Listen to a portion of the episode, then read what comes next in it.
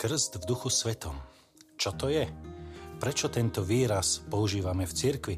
Používa ho často pápež František a aj najnovšie dokumenty cirkvi.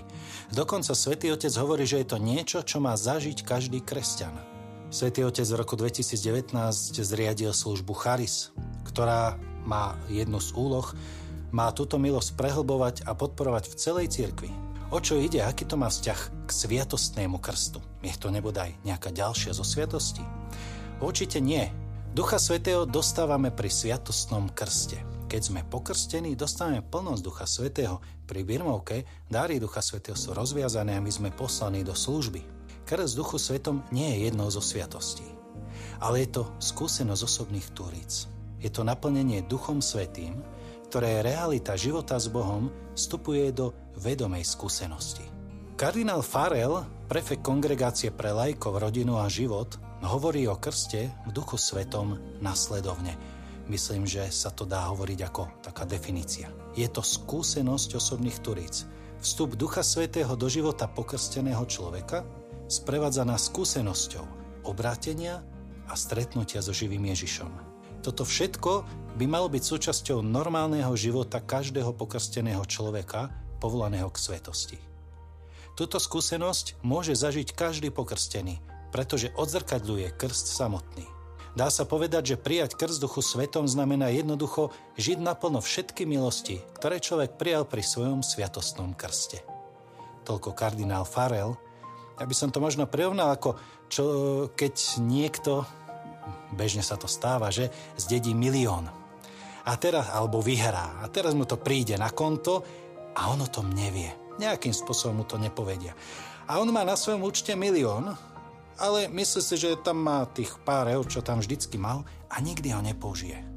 Má ich a nepoužíva. A zrazu sa jedného dňa dozvie, pozrie na konto a uvedomí si, aké obrovské možnosti má. A toto uvedomenie si je niečo, čo v našom duchovnom živote je krst duchu svetom. To znamená, my máme ducha svetého, ale ako hovorí kardinál Kantala Mesa, veľmi často sme milosť krstu získali ako malé deti, keď sme boli pokrstení. A niekedy naša viera počas života nedorastie do bodu, kedy vlastne z vlastnej vôle prehlasíme Ježiš je Pán v duchu svetom.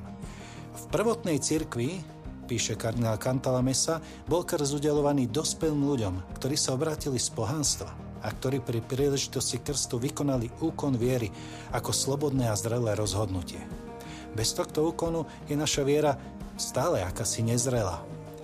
A preto krst duchu svetom je nie sviatosť, ale je to skúsenosť. Skúsenosť živej viery, ktorá nás otvára predovšetkým pre vzťah s Ježišom a dáva nám uvedomiť si, že Boh je reálny, Boh je blízko, dáva nám žiť všetko, čo sme dostali v krste. E, krst duchu svetom e, je trošku problematický názov, ale ako sami teda kardináli, čo sa týmto zaoberajú, hovoria, ako by nevieme nájsť lepší, prilehavejší názov a preto sa tento zaužíval a používa pre túto osobnú skúsenosť s Bohom. Dá sa zažiť pri uh, modlitbe v spoločenstve, pri otvorenosti na ňom predpokladá moju osobnú vieru a rozhodnutie pre pána, ale dá sa zažiť aj v samote. Mnohí zažili krst duchu svetom, keď sa sami otvoril Bohu a vrúsne prosili, že chcú žiť s Bohom a chcú byť s ním a chcú byť pre ňo. A tak možno aj dnes môžeme sa otvoriť Bohu. Môžeme povedať, áno, verím, že si živý, chcem ťa v svojom živote. Príď Duchu Svetý a pomôž mi naplno žiť krstnej milosti, ktoré som dostal v Sviatostnom krste.